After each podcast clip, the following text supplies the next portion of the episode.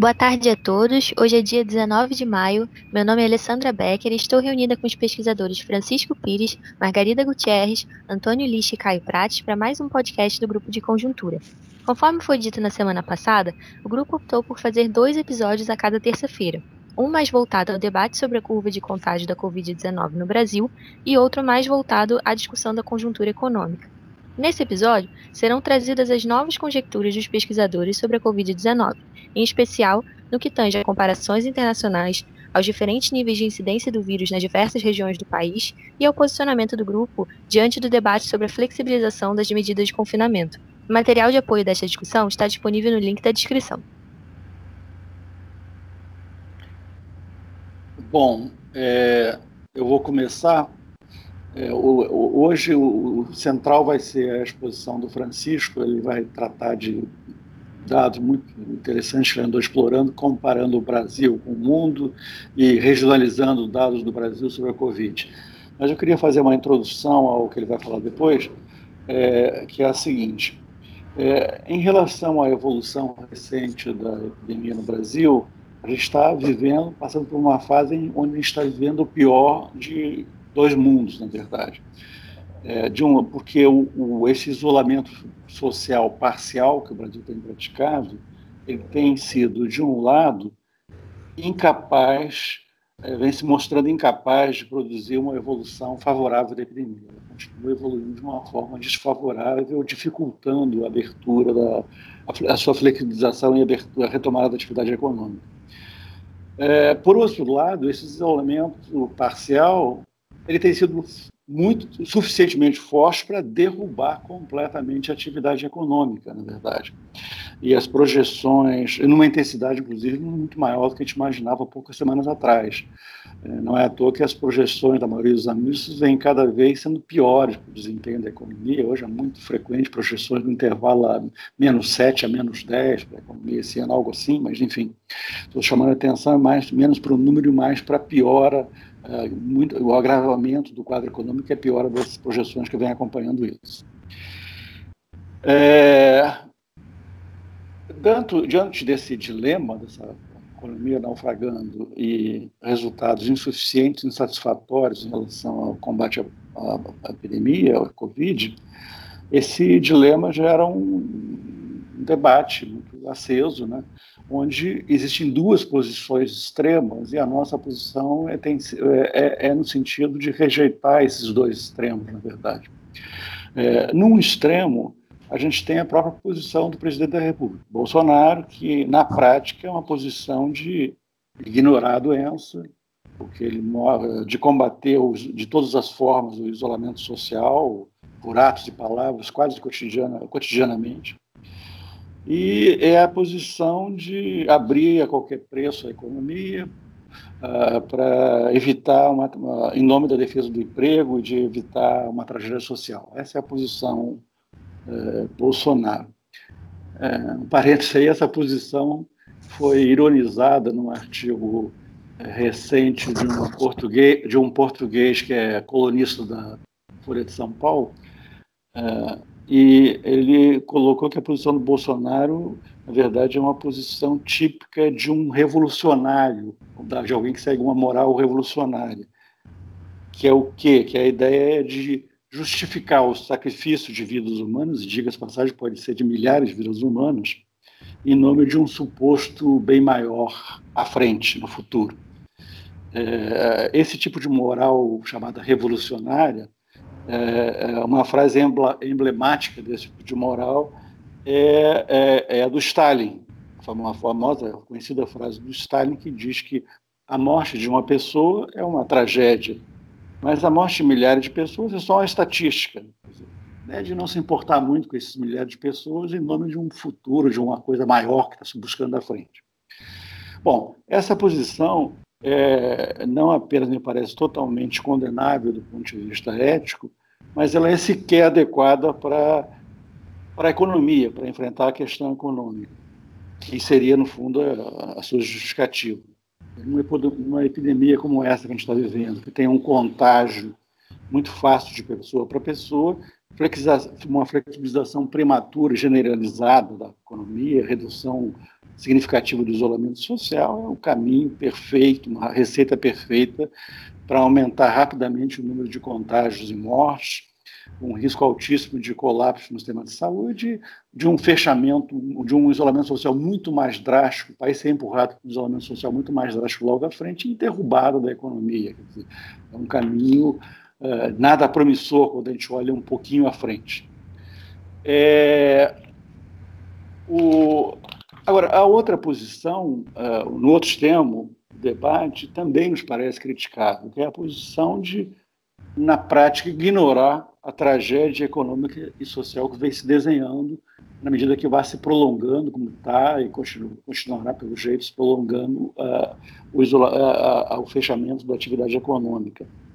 É, essa posição, no fundo, é uma posição de manter, de focar na supostamente na vida das pessoas, que à espera de uma situação ideal, né, em que o número de mortos e de novos contágios caminhe para alguma coisa mais próxima de zero, para só então tomar medidas mais de flexibilização, de abertura gradual da economia. É, é, o problema é que, se a gente olhar para os dados do Brasil, e se olhar para o Brasil como um todo, sem maiores qualificações, depois o Francisco vai qualificar estados regionalmente, nós estamos, olhando só para o Brasil, gente está longe de uma situação que permita essa abertura. É, é, é e esse prazo pode ter um custo socialmente é, inaceitável. Então a gente tem que lidar, a gente não pode ignorar essa situação, a gente tem que pensar alguma alternativa. É, um ponto que nos parece que é promissor é, é, de fato, não focar apenas nos dados do Brasil no agregado, sem maiores qualificações, é, mas trabalhar as diferenças é, é, regionais entre o, dentro do Brasil. Acho que isso nos parece chave. A semana passada eu fiz uma proposta de divisão do Brasil em dois Brasis, mas aí que tinha um propósito muito específico, que era identificar os, estados com o maior número de um grande número de mortes que contribuíam, tinham um peso muito importante no total de mortes no Brasil, seria um pouco a ideia de identificar os epicentros da epidemia no Brasil. É, e aí eu trabalhei com cinco estados, mas agregando um sexto que é o Pará, só nesses seis estados a gente tem 82% das mortes no Brasil, impressionante os outros, sei lá, 19 estados, ou, ou 21 estados, no Brasil tem 27 estados, é, já são, representariam menos de 18% das mortes, então, o primeiro dado chama atenção. O Francisco vai trabalhar esses dados regionais de outra maneira que ele vai explicar, é, mais focado com outra preocupação, que não os epicentros da doença, e sim com a relação uh, morte por 100 mil habitantes, e, e, vai tirar implicações interessantes disso sobre as enormes diferenças dentro do Brasil que tem que ser consideradas em qualquer discussão mais a sério sobre flexibilização da atividade econômica. Então, passaria para o Francisco. Ok. É, no, no podcast da semana passada, e também no texto que acompanhou esse podcast, eu, eu havia afirmado que se há algo, se há algo positivo no desempenho da epidemia aqui no Brasil, é que nós conseguimos, de alguma maneira, achatar a curva, pelo menos por comparação com a Europa, mesmo com os países mais bem-sucedidos de lá. É, nossa curva de óbitos por 100 mil habitantes, a partir do primeiro óbito, é, estava e ainda está abaixo da curva da Alemanha, da Alemanha, que é um caso de sucesso. Mas desde aquele, naquele podcast mesmo, se eu não me engano, é, o Caio vinha chamando a atenção que, olha, cuidado que a curva, é, que, que a evolução aqui está muito rápida, quer dizer, eles lá estão no estágio, a gente está muito longe daquele estágio. É, para dar conta desses dois lados da moeda, é, eu construí, então, para esse episódio de hoje, é, dois indicadores. É, é, um indicador, indicadores sobre o ciclo da epidemia. Né?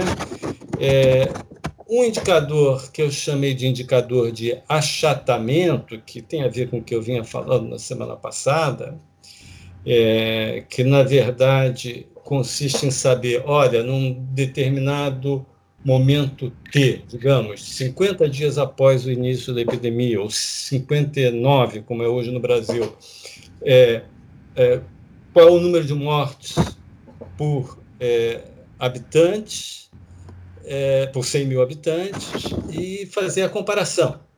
É, e aí a gente vê como é que a coisa, a rapidez com que está sendo, é, com que está evoluindo a curva, se ela está sendo muito está muito empinada ou se ela foi achatada. E por esse indicador, que é o que eu vinha usando na semana passada, o Brasil não estava tão mal, conseguiu achatar, o que é muito importante do ponto de vista da, da, da preparação do sistema de saúde para enfrentar a epidemia. Por outro lado, o outro indicador que eu construí e acrescentei nessa semana, e os dois, esses indicadores estão, estão nos slides que acompanham essa podcast dessa vez, é, é, o que eu chamei de, não de indicador de achatamento, mas um indicador de alongamento da curva de epidemia, porque a curva pode ser achatada, mas levar um longo tempo, né, de se, se espichar né, é, por muitos dias, por, por, meses, né, ou a curva pode ser é, achatada e terminar rápido, ou ser é, muito intensa, né? não ser nada achatado e terminar rápido. Enfim, existem várias possibilidades. Esse indicador de alongamento é, é, é ele consiste no seguinte: em você verificar, né? a gente verificar é, é, a taxa de crescimento, quer dizer, a base dele é a taxa de crescimento dos novos óbitos por semana. Tá? Quando a gente acompanha os novos óbitos por semana, a gente vê a, a curva que é mais referida. Né? Eh, se, enquanto esses novos óbitos por semana estão subindo, você está na fase ascendente da curva, até que é, é, eles estacionam, então você chega no pico da curva e a partir daí ele eles começam a, a, a, declinar. Né? Essa aí é uma trajetória típica de uma epidemia. É, é, uma, um fato importante sobre isso, já talvez dar aqui algum dado sobre isso, é que essa fase de, de, de crescimento dessa curva é muito mais lento do que é, leva mais tempo do que a fase de, de, de queda, né? a queda é mais rápida. Então, esse indicador de, de, alongamento da curva, quanto tempo você chega até o momento da curva começar a reverter, que é o indicador que eu usei. Só que, como no Brasil a gente ainda não chegou a este momento de pico da curva, então construí dois indicadores. O primeiro é quando é que a taxa de crescimento do número de mortes semanais vai caindo é, e chega a 40% por semana, que já é um número baixo. É, é, e o segundo indicador é quando é que ela chega a zero. Né? E eu fiz isso para vários países e, uh, e aí a gente descobre que a curva brasileira foi bastante alongada. Só para dar alguns exemplos, na Alemanha, até chegar a essa taxa de 40% é, de, de crescimento do número de óbitos por semana, até baixar para esse nível, levou 34 dias. Na Espanha, 32. Nos Estados Unidos, na, no Reino Unido, 40 é, nos Estados Unidos, que levou muito tempo, foram 54, aqui no Brasil, 60. Né? Então, a curva está longa. É, e o que, que mais? E para chegar a, a, ao nível zero? E aí a gente chega uma coisa muito interessante que está no gráfico, isso aqui é difícil expor com palavras, mas quem tiver curiosidade vai estar o PowerPoint disponível. É, é interessante o seguinte, que uma vez que você chega a, a, a, esse ritmo de crescimento do número de óbitos semanais de 40%, é muito rápido chegar a zero, ou seja, a curva reverter, na maioria dos casos. Em geral, nos países europeus foi de 3 a 4 dias, é, a Alemanha, que foi um pouco mais, levou cerca de 10 dias. Então, ah, ah, nós chegamos nesse ponto agora, né? O Brasil chegou a esse crescimento do número de mortes semanais quanto às semanas anteriores nas últimas três semanas. Pode ser que a gente esteja próximo, então, a de repente ter a, a esse momento da virada.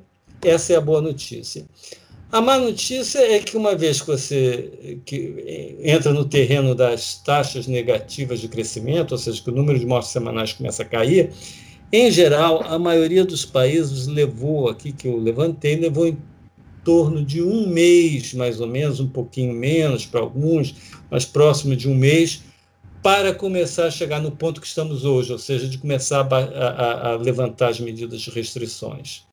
Se for por esse padrão, é, que a gente ainda tem que confirmar, evidentemente, mas se fosse por esse padrão, nós poderíamos estar a pouco mais de um mês do momento de começar a, a fazer a nossa, o início do nosso processo de, de, de, de reversão. Um mês pós-pico, né, Francisco? Um mês pós-pico. Supondo que a gente. E a gente, e a gente, não, é, a gente tem a, a, questão anterior aí que tem uma certa dúvida entre nós. É quando é que chega esse pico? Parece é. que, por exemplo, São Paulo já chegou, aqui e ali a gente já chegou, São Paulo principalmente. Mas no Brasil, aparentemente, o pico não está tão próximo assim, não é questão de uma semana, eu acho que é mais. É. Uma semana é muito difícil. Mas é, eu acho que é um pico ah, depois do pico, que é uma interrogação, quando virar, ainda pelo teu padrão, pelo padrão que você tem observado, ainda demora um mês para a coisa ficar mais próxima de. Mais, o país ter uma situação mais confortável para flexibilizar. Se for por esse padrão europeu, de uma semana a 10 dias, a gente chega no pico, e mais um mês, então 40 dias, digamos. Para ter uma ideia, quando é que a gente poderia? Né? É, digamos, então, nós estamos, uh, digamos, final de junho, eu acho que seria um bom momento. É, nosso tempo andou muito rápido aqui, ou eu fui muito devagar, e eu vou então falar aqui muito rapidamente sobre. Eu fiz esses, essas mesmas contas para cinco regiões do Brasil, que não são as regiões geográficas. É, na verdade, são grupos de países, ou estratos, desculpe, estados, ou estratos de estados que têm, é, que têm uma característica semelhante no que se refere àquele indicador de achatamento que eu me referi antes. Né? Então, a gente tem é, é, é alguns estados, como por exemplo, Minas, Goiás, é, Rio Grande do Sul, Mato Grosso, que tiveram, ao mesmo tempo, a curva muito achatada, muito achatada, e relativamente curta. É, é, levou é, 34 semanas até chegar àqueles 40% que me referi antes. É, se não houver um repique aí, nós temos para esse grupo uma situação é, muito boa. No extremo oposto. Em Francisco, nesses estados com, um nível, com uma relação, um número de mortes por 100 habitantes baixíssima, né? ao contrário de outros, outros, outras regiões do país. Exatamente. A combinação desses dois indicadores leva exatamente a isso aí que você está falando, cara. O, o, o, pior grupo em termos desse indicador de, de, de achatamento, que é, são os, os, países onde a epidemia está pior mesmo, que é Pernambuco, Pará, Ceará, Amapá, Amazonas e Acre, é, esse grupo tem uma situação terrível, a curva foi longa também, então é ruim nos dois indicadores, mas a queda que está acontecendo nas últimas três semanas, nesse crescimento do número de óbitos por semana, está sendo rápida e consistente. Então, pode ser que a gente tenha boas notícias por aí. Eu não vou ter tempo de explorar aqui, mas só queria dizer o seguinte: o que a gente olha no, no, vendo esses indicadores é que o Brasil tem um comportamento muito diversificado por, por grupos de unidades da federação, por regi regiões nesse sentido, e que provavelmente isso tem implicações também para a política de reabertura. Né? Talvez a gente, a gente pode ter aí uma reabertura da economia em diferentes tempos. É, acho que a expectativa é essa, em função dessas diferentes características. Bom, é, sobre o nosso podcast de saúde, a gente fica por aqui. E, e, e, nós temos então aí um material de apoio para quem quiser dar uma olhada. Até a semana que